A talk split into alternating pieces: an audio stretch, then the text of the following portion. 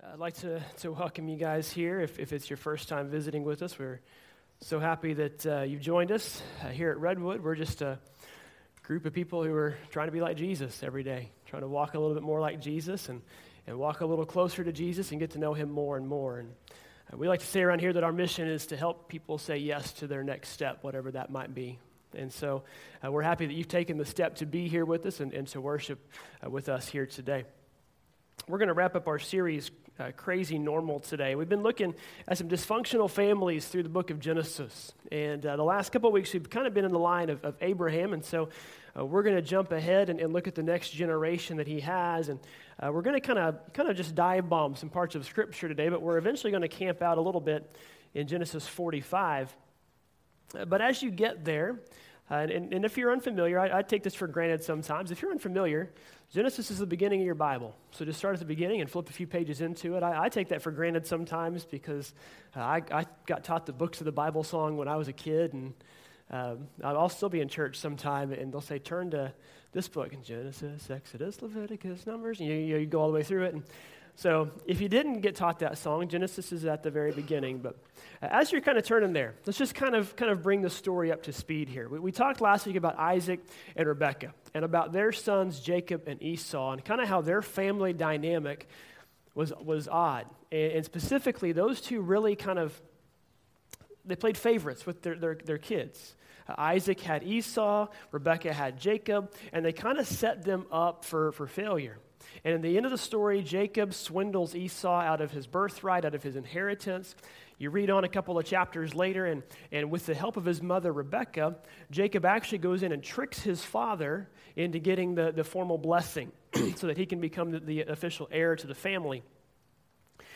Well, you read on the story as Jacob grows up a little bit more, uh, he starts kind of getting some comeuppance. And, and uh, I kind of like it because Jacob's kind of a rat in my mind, but, but uh, you know, somehow he, he winds up becoming this is one God really picks, but shows you can, God can work with anybody, right? And, and, of all people, God's called the God of Jacob more than anybody else, which I'm just like, man, really? Jacob of all people? But, but he's the God of Jacob. So as Jacob moves on in his story, he, he goes to find a wife and he finds this woman named uh, Rachel. And Rachel's beautiful and he falls in love with her and he wants to marry her. And so he talks to her father, Laban, and Laban says, You work for me for seven years, you can have Rachel. And, and so he does. And, and the Bible says that those seven years flew by like a couple of days because he was so in love with Rachel. But Laban pulls the old bait and switch on him. And somehow, I haven't really figured this out, somehow Jacob marries the wrong sister. And he doesn't realize it until the next day. And it's not Rachel, it's her older sister Leah, her older, less attractive sister Leah. Uh, in fact, I, am pretty sure the, the Bible said she had poor eyes. That's a nice way of saying she was ugly. That's, that's a nice Bible way of saying that. And, and Laban's like, yeah, oh, oh yeah, you got to marry Leah first. He didn't tell him that seven years before. But you work for me for seven more years and you can have Rachel. You can marry them both. So that's what happens. Now, ladies, I want you to put yourselves in, in, in their shoes here. Let's, let's pretend for a second that we live in a culture and a society where a husband having multiple wives is not only legal, but it's acceptable. That's what it was here. Okay, just, just kind of put that in your mind for a second. Think about the, kind of the jealousy in your heart that's just going to naturally come when you know you're fighting for your husband's attention and affection. That's what's happening here. Now let's, let's amplify that a little bit. You're not only fighting for attention, you're fighting with your sister for attention. In particular, maybe your sister who always got more attention than you did. That's kind of the Leah and Rachel dynamic here. Uh, Rachel is Leah's, or I'm sorry, Rachel is Jacob's preferred wife. That was who he chose. But Leah is technically his first wife. So they get married. And we don't know necessarily a lot about, about these sisters. What we do know about Rachel is that uh, when Jacob is with Rachel, just like his mother Rebecca and just like his grandmother Sarah, she has difficulty getting pregnant. I'm not sure what it is with the wives in this line, but they all have difficulty getting pregnant. Leah, on the other hand, the story, it almost kind of props her up like she's going to be uh, the bad guy, so to speak, but she's very faithful to God. And God is very faithful to her. So God opens her womb and she gets pregnant. So, so here's kind of the, the dynamic here. In her mind, she's probably deserving to be the chosen wife. She's the older sister. she, it's my job to get first. Rachel's the, the actual chosen wife. But Leah not only gets pregnant, but she produces four sons Reuben, Simeon, um, Judah, and I lost my other one here, uh, Levi. So Reuben, Simeon, Levi, and Judah in that order. So four sons. So Rachel, she does what any woman with common sense would do in this situation. She goes and gets her friend and says, Will you sleep with my husband so you can have a son for me? So that's, what happens. She gets one of her servants, comes in, gives her servant to Jacob. Jacob sleeps with her, and this apparently goes on for a while because she produces two sons. Uh, Leah at this time has kind of moved past the age of childbearing, so she's not having any more kids. So she sees now Jacob's got four sons with her, now two sons through Rachel's servant. So Leah does what any woman with common sense would do in this situation. She goes and gets her servant to come in and sleep with her husband. And there's two more sons that get produced. We're up to eight now. And none of them belong to Rachel. And one of Leah's sons, Reuben, is out picking fruit. And Rachel wants some of it, so she makes her a deal. Hey, if you give me some of this fruit that your son picked, you can go back and sleep with Jacob some more. So this happens, and now there's, this is in the Bible, folks. I mean, I'm not making this story up. I think if I was making this story up, it wouldn't even be believable, right? Leah has two more. We're up to 10 sons. Now, I don't know how many daughters are born here. The Bible tells us about one. There's a, a, daughter named Dinah that's born in the midst of this. So, so, it's possible all of these women had daughters. But in this lineage, in this time frame, sons are what's important. And Rachel hasn't had one. But there's 10 sons that have been born. And finally, I don't know how many years have passed here, but finally, Genesis 29, uh, the Bible says that God remembered Rachel. He listened to her and he opened her womb. She became pregnant and gave birth to a son. And I, I apologize, my computer fought me all this morning, so we don't have slides up here, so you're going to have to take my word for it today. Um, so I'll, I'll repeat a few spots here and there. So they have, have Joseph. Joseph's number 11 out of all the sons. Okay, let's fast forward 17 years to Genesis 37. And, and this is kind of where our story is, is going to pick up a little bit with this. Genesis chapter 37. The, the, the, brothers are all out working in the fields. Joseph is 17 years old. And here's where our story uh, kind of picks up. Uh, Genesis 37, verse 3 says, Now Israel, that's Jacob's new name. He's been renamed as, as Israel. Now Israel loved Joseph more than any other of his sons because he was the son of his old age. I, I think, too, part of the, the reason I gave you that whole background story, he was also the son of his chosen wife. He was the son of Rachel. He was the son of his old age. And he made him a robe of many colors. But when his brothers saw that their father loved him more than all the brothers, they hated him, and they could not speak peacefully to him. I don't know kind of how we got to this situation, because you would think Jacob, of all people, would know better. I mean, he saw this in his own upbringing, right? Again, two brothers here, Jacob and Esau. The parents played favorites. They kind of pitted the brothers against each other sometimes. So you would think that he would know, know better. But not only does he repeat the pattern of his parents, he actually does it even worse than his parents did. Because he's got 10 other sons, and actually at some point here gets a 12th, and he handpicks one. And this one is his favorite. And it's this one kid that he, he tells everybody else, hey, he's a straight A student. He's a student council president, honor roll. He's got scholarships to, to Harvard. I mean, this is, this is the best kid you could ever hope to have. Buys him the nicest clothes. The brothers just kind of get whatever. Man, if you're the older brothers and you're looking at this and you're like, really? You're picking this kid? There's 10 of us. We're, we're all pretty good guys, you know, and, and you picked him. Those 10 other brothers, very understandably, get pretty resentful. I don't know what kind of attitude Joseph had. But if he's like a lot of other uh, teenagers in our day and time, especially the ones who get propped up, he might have developed a little bit of an attitude. Might have been a little cocky, might have let it go to his head a little bit. Might have showed the brothers, hey, check out this new coat dad just bought me. It's pretty awesome, right? Look what you guys are wearing. I don't know. It's possible. We're just totally speculating here. But whatever the case is, his brothers don't like it. And they get so resentful that here in this passage in Genesis 37, they're ready to kill him. I mean, they're pushed to the point, they're ready to get rid of him and kill him.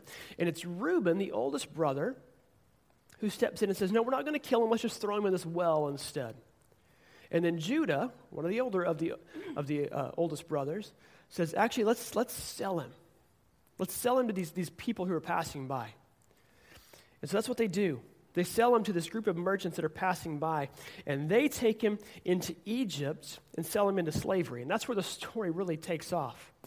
And really, if it wasn't in the Bible, again, it would be hard to believe because here's this slave who gets sold, and he gets sold in Egypt to this guy named Potiphar, who is a, a servant of Pharaoh. And Potiphar's a powerful person.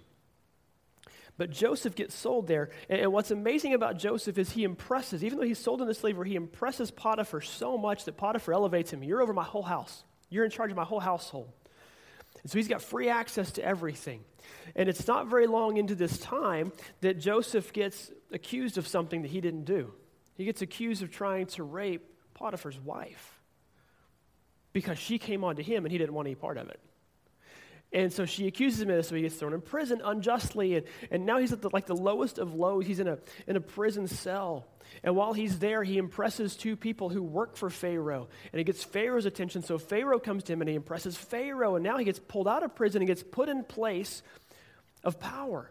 Basically, gets appointed prime minister over all of Egypt. There's Pharaoh and there's Joseph. But Pharaoh's basically, hey, I'm going to get out of the way. You run the show. That's kind of where we're at. He's gone from being sold into slavery. Now, 13 years later, he's one of the most powerful men in the entire world. And that's our story. And here's kind of what this boils down to. In all of his trials and all of his obstacles and everything that came his way, Joseph never lost his focus on God. Never did. And he never got to the point where he felt like he was abandoned and rejected and left. He understood something that I think we struggle with way too often and it's this that God's plan for our lives, it goes beyond what our current frustrations allow us to see. His plan for our lives, it goes beyond what our current hurt and frustration can't allow us to see. Later on in the story, uh, famine sets in across the land, and Joseph's brothers wind up coming to Egypt, and they need help. And they have to come to him, of all people, for help, but they don't realize it's him. And, and, and eventually he reveals himself I'm Joseph, I'm your brother, the one you rejected, the one you sold. And they are terrified. Because now, not only does he possibly want revenge, he's one of the most powerful men in the world. He can do anything he wants to them and get away with it. And what's his response? He opens up his arms and he welcomes them in and he loves them and he helps them. He forgives them. I can't imagine that. I can't imagine Joseph forgiving them in this situation. I sometimes have a difficult time forgiving people who have said something bad about me. That's kind of how petty I am. Yeah, I, I, I, I this will sound bad. I still think back to being in high school and my, my, my senior year, my, my coach coming to me, and, and, and I, was, I was ready to quit. I was frustrated. And he's like, No, you're an integral part of this team. We need you here. Your leadership's great. I'm like, Okay, I'll stick it out. And the rest of the year, underclassmen treated me like junk, and he did nothing to support me. He's like, Well, you haven't earned it. Like, what, why'd you just tell me that? What, what, you don't tell somebody that who's 18 and then not back him up on it. And I still cling to that. I, I still have that in the back of my mind. And, and it's something that I've had a hard time letting go of. And even though I've, I've kind of reconciled with the coach, I've never forgotten that. Now, Joseph's had a whole lot worse than that happen to him, and he's let it go he's moved on. He, he's, he's been able to overcome abandonment and rejection. So I'm going to do what we've done the last couple of weeks and just take a couple of observations out of the story. See, and this is a big chunk of scripture. It's several chapters long. We could, I mean, I, have seen churches do entire series simply on this, this line of Joseph here. But I just want to look at a couple of, of observations because this is such a remarkable ability that Joseph has how he can forgive his brothers, forgive his family in the midst of all of this. Here's first observation your perspective of your past determines the direction of your future. The perspective of your past determines the direction of your future. Notice one thing about Joseph here, and I would challenge you this week, if you want to get this a little deeper, set and read Genesis 37 through 45. It's, it's a lot of scripture, and there's a couple chapters that kind of pull out of the main storyline, but just read that story. Uh, 37 is where Joseph gets sold into slavery. 45 is where he reveals himself to his brothers. But just read that passage. And here's what you're going to see when you read this never once does Joseph play the victim card. Never once does he play the victim card in, in all of this. Everything that's happened to him, in a lot of ways, we can relate to. We can relate to rejection. We can relate to abandonment. We can relate to being accused of something or having something bad said about us. And what do we do typically when that happens? We point fingers. Well, I'm, I'm bad about that sometimes. Something bad happens I'm a part of, like, well, that wasn't really my fault. It was this person's fault. You know, or, or we, some people, sometimes we throw people under the bus. Some people, we, we, we just, we blame others. Why? Because we want people to feel sorry for us.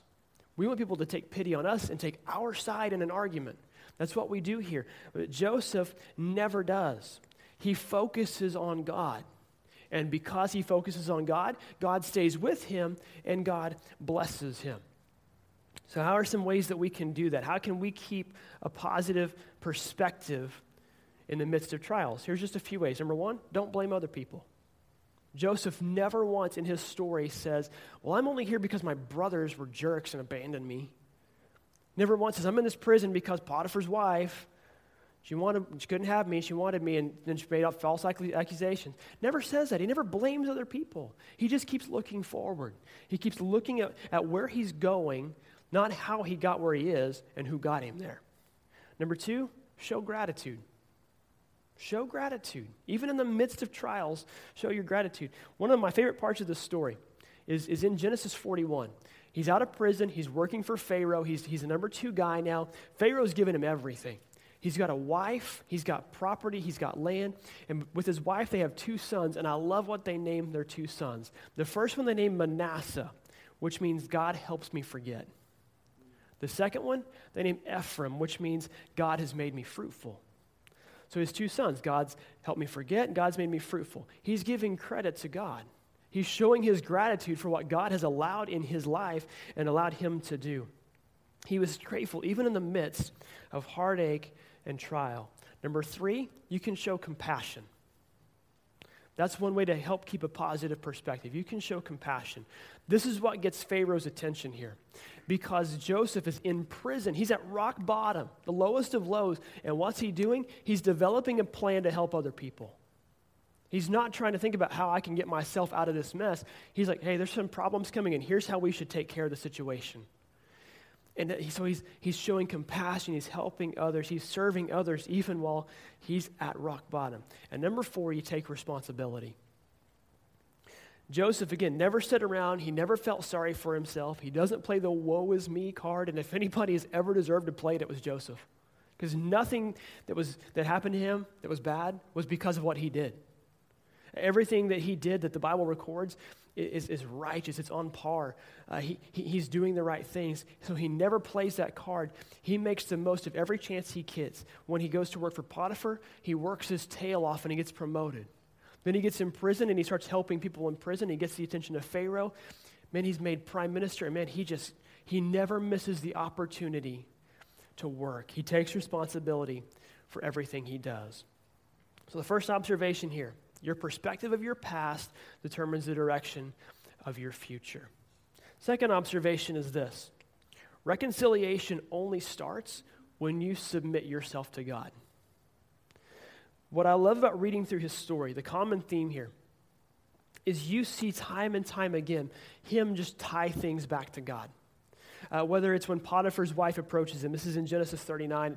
Potiphar's wife approaches him and and uh, you know, says, says let's, let's, let's hook up. And he's like, no, this is a sin against God. He's quickly pulling it back to God. When he's in prison and, and they want their dreams interpreted, he's like, well, God's interpretation says this. He's, he's giving all the credit to God. He's fully submitting himself to God in all of this. It would have been very easy for Joseph to take a stance that we might take and to think, you know what? God's forgotten me. He's abandoned me because my family kicked me out. They don't want me anymore. So where's God in all this? I'm just looking out for me. And I've seen this happen with people. Their faith gets rocked and they, they lose their faith because something similar happens, something terrible happens in their lives. And they, they come up with this mindset, this attitude of God wasn't here. If God was loving, if God was real, this would have never happened. But Joseph doesn't do that. You might have heard the story of uh, Corrie ten Boom. Uh, she was a Dutch watchmaker in, in the Netherlands during World War II when Germany invaded her country. So her family, uh, they, they start this, this network of, of helping Jews escape the Nazi regime. And eventually they're captured by the Nazis. And her father dies in, in, in uh, prison a couple of days later. And before long, her and her sister Betsy are sent to Ravensbrück concentration camp. And it's in Ravensbrück that her sister starts getting sick and just her, her health fades away. And as her health is fading, all she does is talk about the future. And she tells Corrie, man, when we get out of here, I want to start a, a place that helps people heal. And Corrie's like, come on. And I love this because Betsy had this great quote. She said, There's no pit so deep that God is not deeper still. There's no pit so deep he's not deeper still. Betsy died a few days later. And about a week after she died, Corrie gets released by accident. It was a clerical error that let her out. And within a week of her release, all the women in her age group were sent to the gas chambers. So, by God's mercy, by God's grace, miracle, she's out. Once she's released, once the war's over, she set up a rehabilitation center back in the Netherlands for those who had survived the Holocaust, those who were learning to help heal. And, and already, she was already a, a believer, but her faith deepened and strengthened. And, and what I loved about her story was she went back into post war Germany preaching a message of forgiveness and healing. And one night she had this encounter, and I'm just going to read what she wrote. These are her words. It was in a church in Munich that I saw him. A balding, heavy set gray, uh, man in a gray overcoat and a brown felt hat clutched between his hands. People were filing out of the basement room where I had just spoken, moving along the rows of wooden chairs to the door at the rear. It was 1947, and I had come from Holland to defeated Germany with the message that God forgives. It was the truth they needed most to hear in that bitter, bombed out land. And I gave them my favorite mental picture. Because the sea is never far from a Hollander's mind, I like to think that's where forgiven sins were thrown. When we confess our sins, I said, God casts them into the deepest ocean, gone forever. The solemn faces stared back at me, not quite daring to believe. There were never questions after a talk in Germany in 1947. People stood up in silence in silence collected their wraps, and in silence left the room. And that's when I saw him, working his way forward against the others. One moment I saw the overcoat and the brown hat, the next, a blue uniform and a visored cap with its skull and crossbones.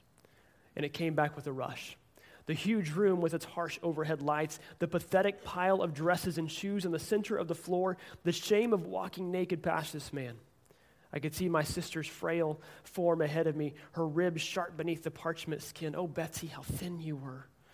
Betsy and I had been arrested for concealing Jews in our home during the Nazi occupation of Holland. And this man had been a guard at Ravensbrück concentration camp where we were sent. Now he was in front of me, his hand thrust out. A fine message, Fraulein. How good it is uh, to know that, as you say, all our sins are at the bottom of the sea.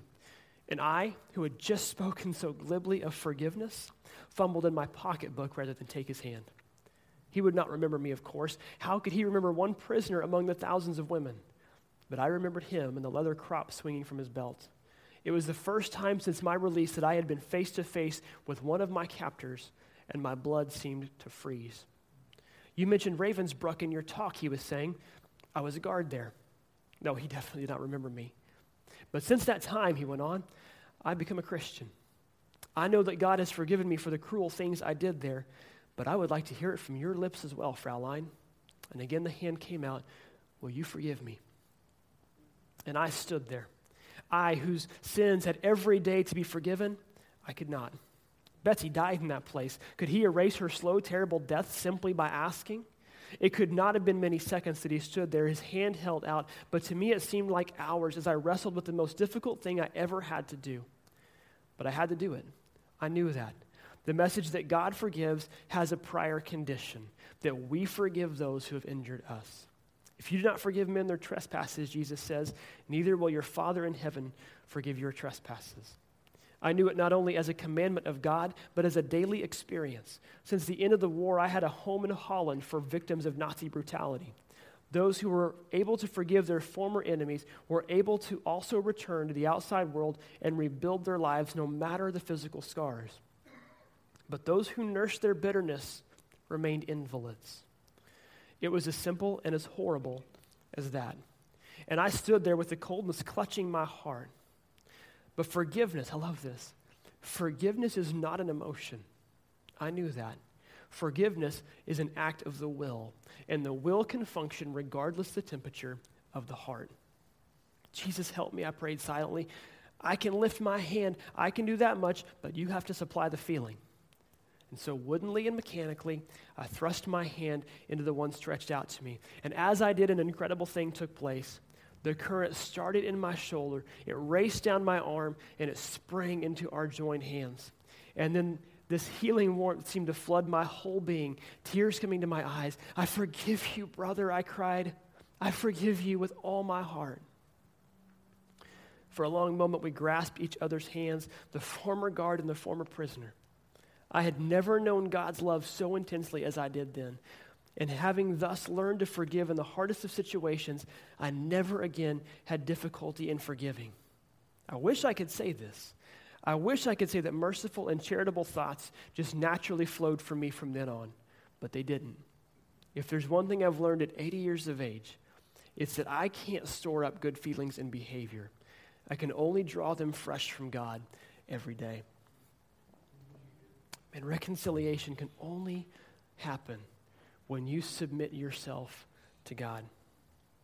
Third observation is this forgiveness is a process that takes time and testing, and that's okay. It doesn't have to be the flip of a switch. Forgiveness takes time. You read Joseph's story, there's three chapters from when he sees his brothers to when he reveals himself and forgives them. In those three chapters, he is putting them to the test. See, there's another brother that's born, brother named Benjamin, younger than Joseph, the only other brother Joseph has that's born to Rachel. And when Joseph disappears, Benjamin kind of becomes the favorite. And here's kind of where the story takes an interesting little twist here. Je- Benjamin doesn't come with the other 10 brothers to Egypt. He stays home with, with, with Jacob. So Joseph says, Go get your brother and bring him back here, and then you guys can go back and tell your father. He's putting him to the test. I think he wants to see do you guys still hold that same bitterness and jealousy in your heart or not? And the brothers say, No, we couldn't do that. We can't do that. We can't do it to our father. They're understanding that they've made mistakes. He's putting them to the test. He wants to see if they've changed here. See, I think too often when it comes to forgiveness, a lot of times we get on one of two extremes. We either put up a wall and refuse to forgive, or we do it so quickly we don't give ourselves a chance to heal and we don't test the other person, and we put ourselves out there at risk of getting hurt again immediately. And neither one of those are good.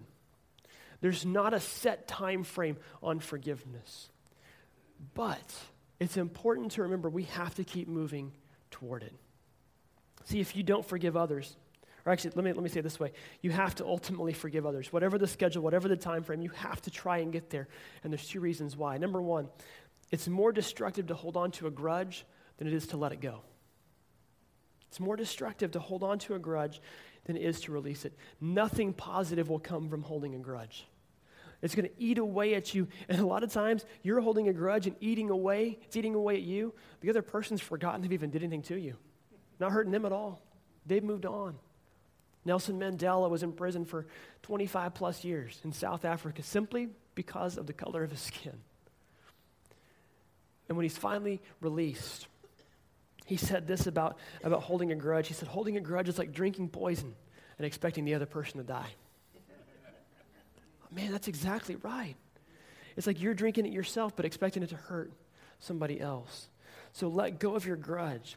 But the second reason you have to forgive is because God forgave you. Uh, the New Testament, uh, it'd be fun to kind of go through and, and highlight or underline every time the Bible says this in the New Testament. Because almost every book brings this up. We should forgive because we've been forgiven. I love this great line in Ephesians. Paul says, Be kind to one another, be tender hearted, forgiving one another, as God in Christ forgave you. Love that. But then there's some passages where it's flipped around. And kind of like Corrie ten Boom said, God's forgiveness to us is conditional, that we forgive others. Jesus said it himself And in Matthew 6. He gives us the Lord's Prayer, and then afterwards he kind of gives us this little footnote in, in Matthew 6 15. He says, If you do not forgive others their trespasses, neither will your Father forgive your trespasses. I think, this is just my thought, but here's why I think that's the case. You can't understand the forgiveness God is giving you until you're willing to forgive somebody else. You just can't understand what it is God's doing in your life until you're willing to forgive that other person. Forgiveness, it is hard. I'm not going to sit up here at all and try to pretend like it's not. It is hard. If you have been hurt, if you've been cut, man, you know that is so hard to heal. And we all heal differently. Just like our physical bodies heal differently, man, our emotional bodies heal differently. And we've all been hurt at some point. But man, look at Joseph. Look at his life. Look at how he just kept focusing forward and kept his perspective out there. I mean, that's a great way to look at, at how we can forgive others. I love how his story wraps up. In Genesis 45, he finally reveals himself to the brothers, and they're terrified. In Genesis 45, verse 5, he says this Do not be distressed or angry with yourselves because you sold me here, for God sent me here before you to preserve life. You see his perspective? You guys didn't send me here, God did. There's a reason God sent me here. Verse 6, he says, For the famine has been in the land these two years, and there are yet five years in which there will be neither plowing nor harvest. And God sent me before you to preserve for you a remnant on earth and to keep you alive for your many survivors. So it was not you who sent me here, but God. He has made me a father to Pharaoh and Lord over his whole house and the ruler over all of Egypt. Several years later, his whole family's moved to Egypt. Uh, they even bring his dad, uh, Jacob, and now Jacob's dead. Jacob, Jacob gets old, Jacob dies.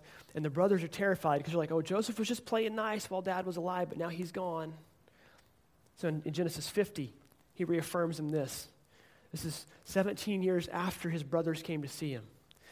And he says this in Genesis 50, verse 20 You meant evil against me, but God meant it for good he meant it to bring about so that many people could be kept alive as they are today. So do not fear. I will provide for you and your little ones. And thus he comforted them and he spoke kindly to them. The perspective is so important when it comes to forgiveness. Regardless what somebody might have done to you, ask yourself the question what is God allowing this to do for me moving forward? Keep your focus on the future rather than on the past. Let's pray. Father, this is such a hard topic because we've all faced times when we've been hurt. God, in, in hurt and pain, it, it, all hits us all so differently. But God, I, I know that you asked us to forgive. And God, I know that there's nothing that, that anybody has ever done to me that is worse than what I've done to you because I've lied to you, I've run away from you, I've rejected you. I've, I've gone against what you've told me to do, I've disobeyed. And yet you've forgiven me. So, God, I just ask that you would keep my heart open and receptive to looking to others, to reconciling with others. Because, God, again, I know that, that nothing, nobody's ever done anything to me that, that's beyond your love and your reach. God, I'm so thankful that you sent Jesus to die on the cross for me in spite of all that I'd done. And you would put my heart the, the, the willingness and the desire to reach out and to help others, even in spite of my hurt or my pain. God, if anybody here today is, is struggling with forgiveness, is struggling with the pain, is struggling with the hurt, whether it's recent, whether it's an old, deep wound, whatever, God, I just ask you would start touching their heart, touching their mind, touching their spirit, Lord, that they could start focusing on you, start focusing on being with you and not dwelling on what's happened. They could move from a state of anger and, and, and, and God, of, of hatred and God, of just rejection to a state of love and acceptance. and reconciliation. God, I'm so thankful for you, thankful for the cross, thankful for the process and the price that Jesus did and paid and went through so that we could be reconciled to you. God, we love you. We praise you. We pray in Jesus' name. Amen.